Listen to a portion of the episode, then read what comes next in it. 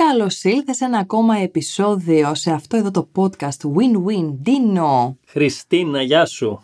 Τι γίνεται, πώς είσαι; Είμαι πολύ καλά και τώρα που θα συζητήσουμε το θέμα το επόμενο θα είμαι ακόμα καλύτερα. Το θέμα το σημερινό είναι θέμα φωτιά. Το ξέρεις πάρα πολύ καλά. Πραγματικά. Από τη διάδραση που έχουμε με τους ανθρώπους και την επικοινωνία που έχουμε στα social media είναι ένα θέμα που τουλάχιστον εμένα μου το ζητάνε πάρα πολύ συχνά να αναπτυχθεί γιατί πιστεύω ότι υπάρχει μια λανθασμένη, ας μου επιτραπεί ο όρος, αντίληψη για το τι σημαίνει υγιής συντροφική σχέση. Καταρχάς υπάρχει πρόβλημα.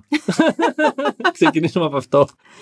Ξεκινάμε λοιπόν ότι οι συντροφικές σχέσεις έχουν πρόβλημα. Αυτός είναι ο τίτλος του σημερινού μας επεισοδίου, πώς να δημιουργήσουμε μια υγιή συντροφική σχέση. Άναψα ήδη.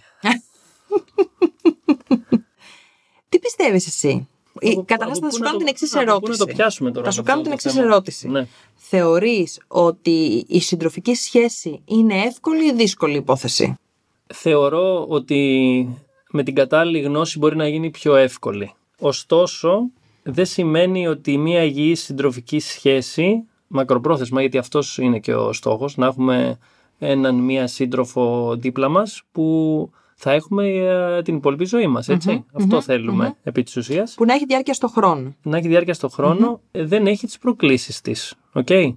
Δηλαδή, θέλει δουλειά το πράγμα. Χαίρομαι που το αναφέρεις εξ αρχής, γιατί υπάρχει γενικά έτσι μία αντίληψη στους ανθρώπους ότι οι καλές σχέσεις, οι όμορφες σχέσεις, οι αγαπησιάρικες σχέσεις δεν αντιμετωπίζουν προκλήσεις.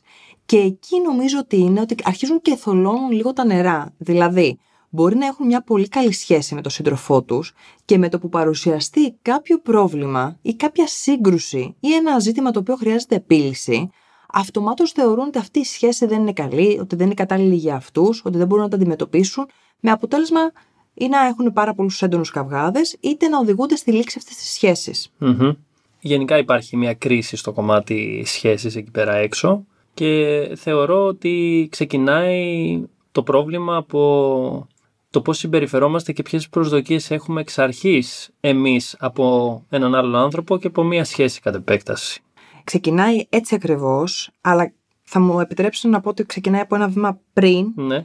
ότι ποια είναι η σχέση που έχουμε με τον εαυτό μου. Σίγουρα. Γιατί πιστεύω ότι οι περισσότεροι άνθρωποι ρίχνουν πάρα πολλές ελπίδες και προσδοκίες στα χέρια των άλλων Με αποτέλεσμα πιστεύουν ότι θα βρουν τον ιδανικό σύντροφο για να ζήσουν τη ζωή σαν παραμύθι, για να ταξιδέψουν, για να τους φροντίσουν, για να τους αγαπήσουν. Και όλα αυτά λοιπόν τα περιμένουν από έναν άγνωστο άνθρωπο. Από έναν άνθρωπο λοιπόν που θα το συναντήσουν ξαφνικά και θα πούν εδώ είμαι το μαγικό σου τζίνι και έχω έρθει να στα προσφέρω όλα. Και οι ίδιοι, εμείς οι ίδιοι πρώτα, δεν γνωρίζουμε τι χρειαζόμαστε για να είμαστε ευτυχισμένοι και να τα δώσουμε εμείς στον εαυτό μας; Όσο και να το τρίβεις αυτό το λιχνάρι, Τζίνι δεν βγαίνει.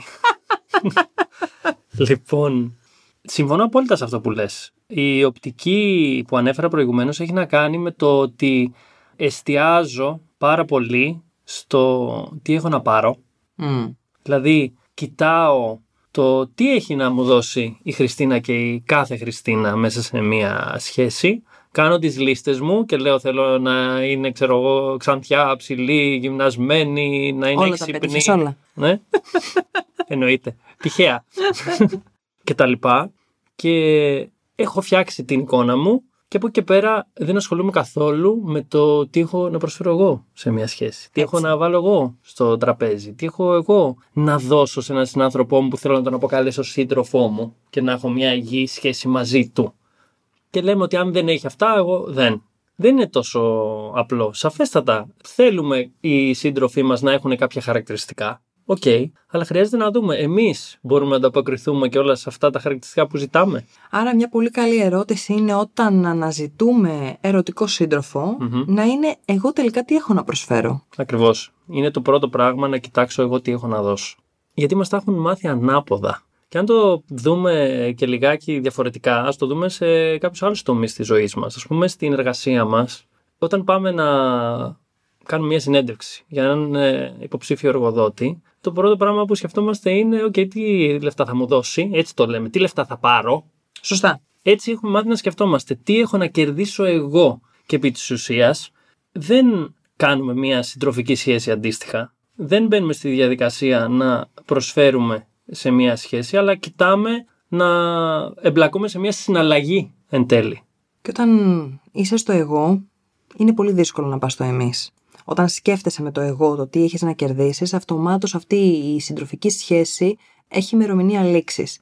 Και σίγουρα αν και ο άλλος έρχεται με αυτό το σκεπτικό, δηλαδή είναι δύο εγώ, δεν κάνουν ένα εμείς.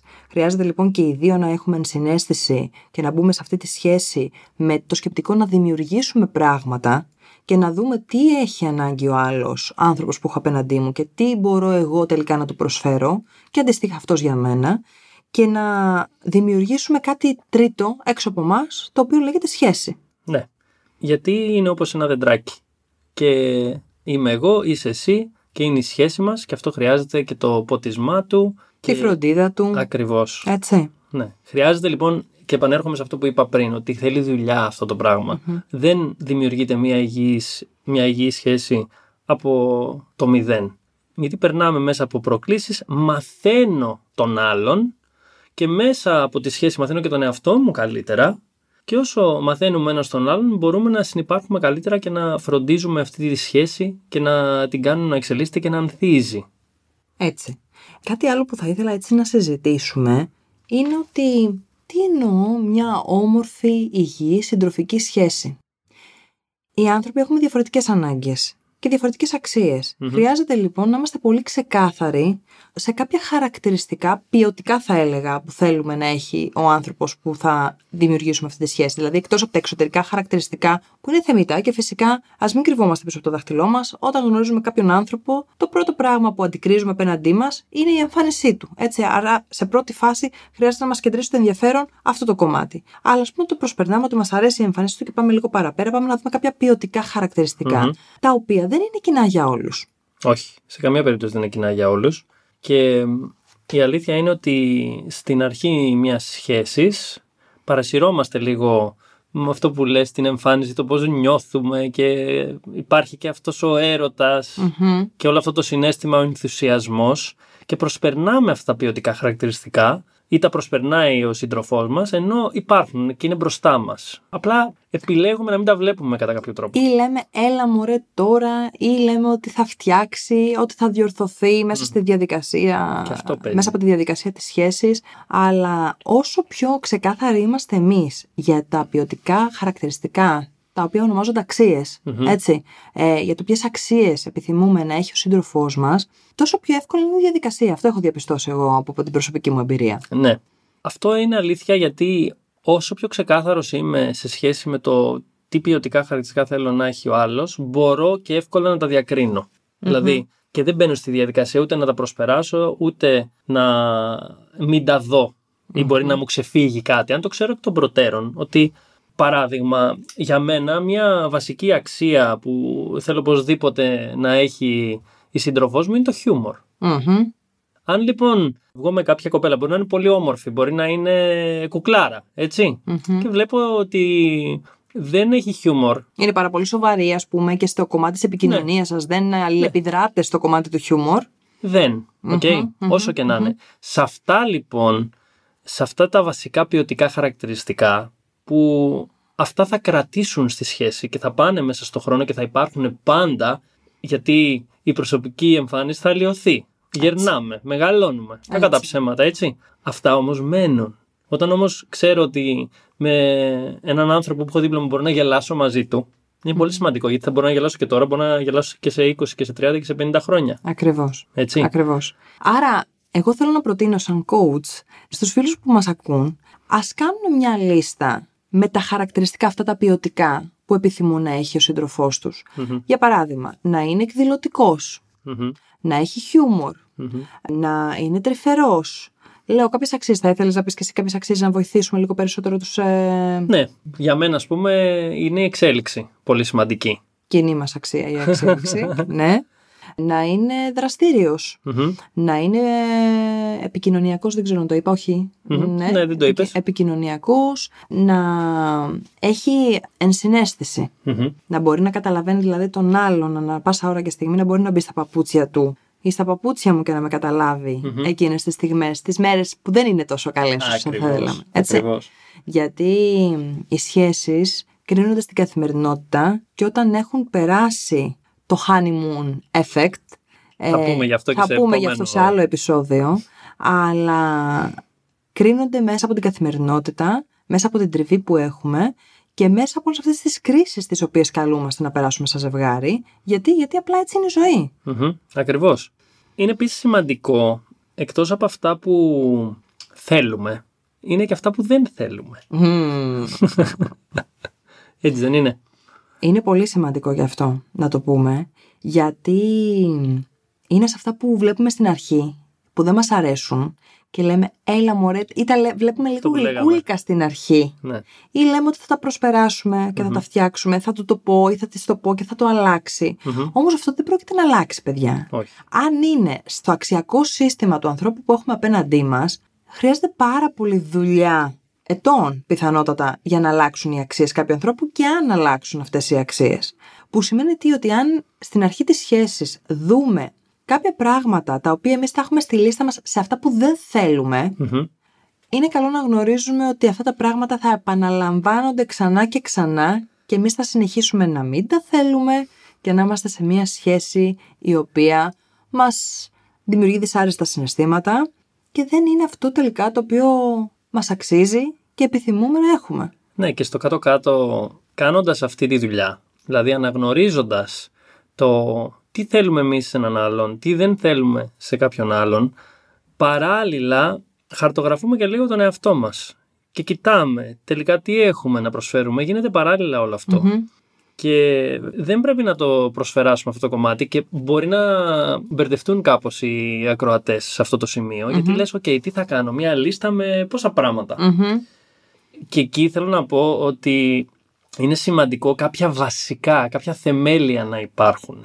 Τι εννοώ; Δεν μπορείς να βρεις τον κύριο ή την κυρία τέλεια γιατί δεν υπάρχει. Μπράβο παιδιά, δεν υπάρχει αυτό και αν το ψάχνετε, σταματήστε τώρα γιατί το ψάχνετε από φόβου ψάχνετε αυτή την τελειότητα γιατί απλά δεν υπάρχει τελειότητα. Ναι. Χρειάζεται λοιπόν να πω εγώ για τον εαυτό μου αδιαπραγμάτευτα τι είναι αυτά που θέλω και τι είναι αυτά που δεν θέλω στον άλλον για να μπορέσω να μπω με στη σχέση. Γιατί οι στιγμές οι δύσκολες θα έρθουν. Οι προκλήσεις θα έρθουν, είναι Σίγουρα. βέβαιο. Επειδή είμαστε εξορισμού όλοι διαφορετικοί άνθρωποι, μπαίνουμε μέσα σε μία σχέση, θα υπάρχουν συγκρούσεις, θα υπάρχουν προκλήσεις, θα υπάρχουν διάφορα στην πορεια Αν έχω λοιπόν το βασικό θεμέλιο στη θέση του, τις βασικές μου αξίες, αυτά που δεν θέλω με τίποτα και είναι παντρεμένα σε σχέση με το σύντροφό μου, την σύντροφό μου, τότε θα μπορέσω να προσπεράσω οτιδήποτε άλλο είναι δευτερεύον και να βρω μια λύση.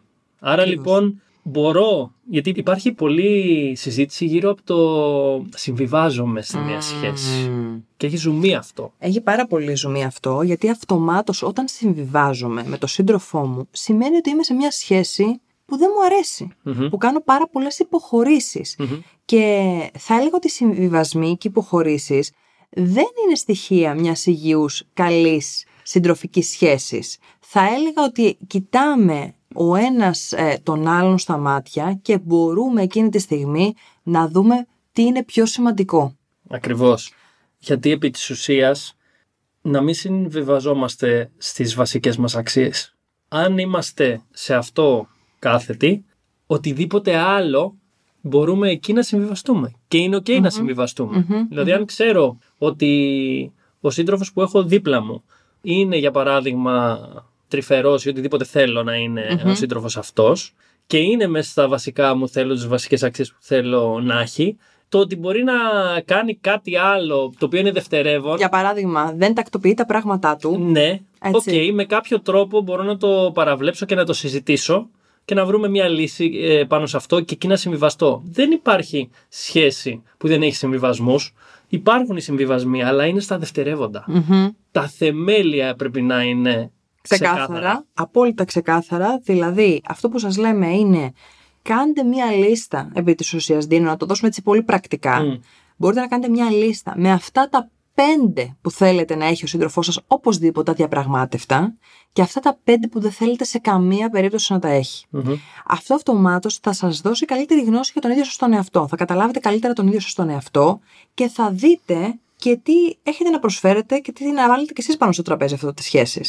Οπότε αρχίζει και ξεδιαλύνει το τοπίο, είναι πιο απλά και πιο δομημένα και όταν θα έρχεται ο υποψήφιος σύντροφος, είναι πολύ πιο ξεκάθαρο να δείτε αν τα έχει ή δεν τα έχει ή αν πηγαίνετε χαοτικά για να δούμε τι έχει τελικά και αν μου κάνει. Κάτι που με βοήθησε πάρα πολύ σε αυτή τη διαδικασία, επειδή όταν μπαίνεις στη διαδικασία να γράψεις όλα αυτά που συζηταμε μπορεί να μην είσαι και σίγουρος. Εκεί μπορείς να κάνεις μια ιστορική αναδρομή στις σχέσεις που έχεις κάνει στο παρελθόν και να δεις τι ήταν αυτά που σε πείραζαν πραγματικά. Τι ήταν αυτά που γούσταρες πραγματικά. Και εκεί, επειδή το συνέστημα δεν κάνει ποτέ λάθος, να ανακαλύψεις τελικά ότι αυτό πραγματικά είναι πάρα πολύ σημαντικό για μένα και να το βάλω μέσα σε αυτά τα πέντε που θέλω. Ή αυτό δεν το θέλω με τίποτα και να το βάλω και αυτό Γιατί βλέπουμε, είμαστε σε μία σχέση και δεν είμαστε, γιατί δεν παρατηρούμε, δεν συνειδητοποιούμε. Εγώ το έζησα για πάρα πολλά χρόνια στις σχέσεις που έχω κάνει. Δηλαδή ήμουνα εκεί και δεν ήμουνα, γιατί δεν έβλεπα τι γινόταν. Δεν έβλεπα τι ήθελα, τι δεν ήθελα. Απλά πήγαινα με τη ροή των πραγμάτων. Αυτό δεν έχει αποτέλεσμα όμως. Μπορώ ωστόσο, αν έχω κάνει αυτό, να το αξιοποιήσω φέρνοντας στο μυαλό μου μια ανάμνηση, ένα συνέστημα του πώς ένιωσα όταν έγινε το τάδε ή το, το άλλο για να κατηγοριοποιήσω και να βάλω προτεραιότητε στο τι είναι τελικά σημαντικό για μένα. Έτσι. Σωστά. Αυτό που θα ήθελα πριν κλείσουμε να πω προσωπικά στους ε, φίλους που μας ακούν είναι ότι και είναι single και είναι σε μια αναζήτηση συντρόφου, τώρα είναι πιο δημιουργική περίοδος της ζωής σας. Καθίστε και ακούστε την ψυχή σας, βάλτε σε μια προτεραιότητα τις αξίες σας και όλα αυτά τα οποία χρειάζεστε και ονειρεύεστε ότι έχει ο μελλοντικός σας σύντροφος. Και τότε θα δείτε ότι αυτός ο χρόνος που περνάτε και είσαστε μόνοι θα σας δώσει μια μορφή επένδυση θα έλεγα και θα σας φέρει αυτό που χρειάζεστε σίγουρα στη ζωή σας. Αρκεί όμως εσείς να είσαστε ξεκάθαροι με τον εαυτό σας. Όσο πιο ξεκάθαροι είμαστε με τα θέλω μας, τόσο πιο ξεκάθαρα το έλκουμε και το δημιουργουμε Κάτι που λείπει συνήθως από τους ανθρώπους, Ντίνο, αν συμφωνείς και εσύ, ότι δεν είναι πολύ ξεκάθαροι σε αυτά τα οποία χρειάζονται. Αυτό είναι το νούμερο ένα πρόβλημα. Γιατί είναι αυτό που είπα πριν, ότι μπαίνω μέσα στη σχέση χωρίς να είμαι συνειδητός. Το τι θέλω, τι δεν θέλω. Δεν είμαι ξεκάθαρος. Οπότε δεν μπορώ να διακρίνω πράγματα αν δεν είμαι ξεκάθαρος. Και θέλει μια δουλειά εκεί και θέλει μια παρατήρηση. Και παρατήρηση του υποψήφιου συντρόφου και αυτοπαρατήρηση. Έτσι. Κλείνοντας, τι θέλεις να προτείνουμε; Καταρχάς θέλω να πω ότι να μας γράψουν οι ακροατές τι είναι σημαντικό για αυτούς, για τις αξίες τις δικές τους που θέλουν να έχουν στο δικό τους συντροφο τι είναι αυτό που δεν θελουν κάποια επιγραμματικά, για να δούμε έτσι ποιο είναι το Ναι, γιατί μπορούμε να κάνουμε ένα επεισόδιο για τις συγκεκριμένες αξίες, για παράδειγμα. Μπράβο, μπράβο. Και επίσης θέλω να τονίσω κάτι πολύ σημαντικό. Όταν είμαστε ξεκάθαροι, είναι πιο εύκολο να μην τα παρατήσουμε σε μια σχέση. Γιατί πάντα συμβαίνουν πράγματα και η, νέα, η πιο νεότερη γενιά έχει την τάση ότι αν δεν λειτουργεί κάτι απλά το αλλάζω. Έτσι. Ναι. Ενώ αν υπάρχουν οι βάσεις, αν υπάρχουν τα θεμέλια, αν οι αξίες που συζητάμε είναι στη θέση τους... Μπορώ να δω τι μπορώ να κάνω για να το βελτιώσω, έτσι. Ακριβώς. Και να το σώσω. Ναι, βέβαια, βέβαια. Είναι σημαντικό. Χαίρομαι που το αναφέρεις αυτό, γιατί αυτό έχει και μια δόση αισιοδοξίας για τους φίλους μας ακούν πιθανότητα και είναι σε συντροφικές σχέσεις και περνούν προκλήσεις αυτό το διάστημα. Οπότε γράψτε μας παιδιά λίγο για τις αξίες σας και για τις αντιαξίες σας. Θα το συζητήσουμε και περαιτέρω γιατί οι σχέσεις είναι πραγματικά ένα θέμα το οποίο μας απασχολεί όλους πάρα πολύ και φυσικά θα έχουμε και προσκεκλημένους με τους οποίους θα συζητήσουμε περισσότερα πράγματα για τις έχουμε, συντροφικές σχέσεις. Έχουμε προσκεκλημένους που βιωματικά θα μας πούν πώς έχουν καταφέρει να έχουν αυτή μια υγιή συντροφική σχέση και αν δεν κάνω λάθος, το ζευγάρι που θα φιλοξενήσουμε δεν θα σας πούμε ποιοι είναι. Όχι ακόμα. Ναι. Ε, Αλλά είναι πάνω από 30 χρόνια αυτό, μαζί. Πάνω από 30 χρόνια μαζί και πώς το έχουν καταφέρει αυτό; Γιατί είπαμε και σε προηγούμενο επεισόδιο ότι καλό είναι να παραδειγματιζόμαστε από αυτούς που το έχουν κάνει. Έτσι. Και είναι πολύ θετικό να βλέπουμε ότι κάποιοι άνθρωποι τα έχουν καταφέρει, που σημαίνει τι, είναι εφικτό αφού τα έχει καταφέρει κάποιος άλλος, μπορώ και εγώ. Ακριβώς. Σας ευχαριστούμε πάρα πολύ που ήσασταν εδώ μαζί μας. Ευχαριστώ, Χριστίνα. Ευχαριστώ, Ντίνο. Τα λέμε σύντομα.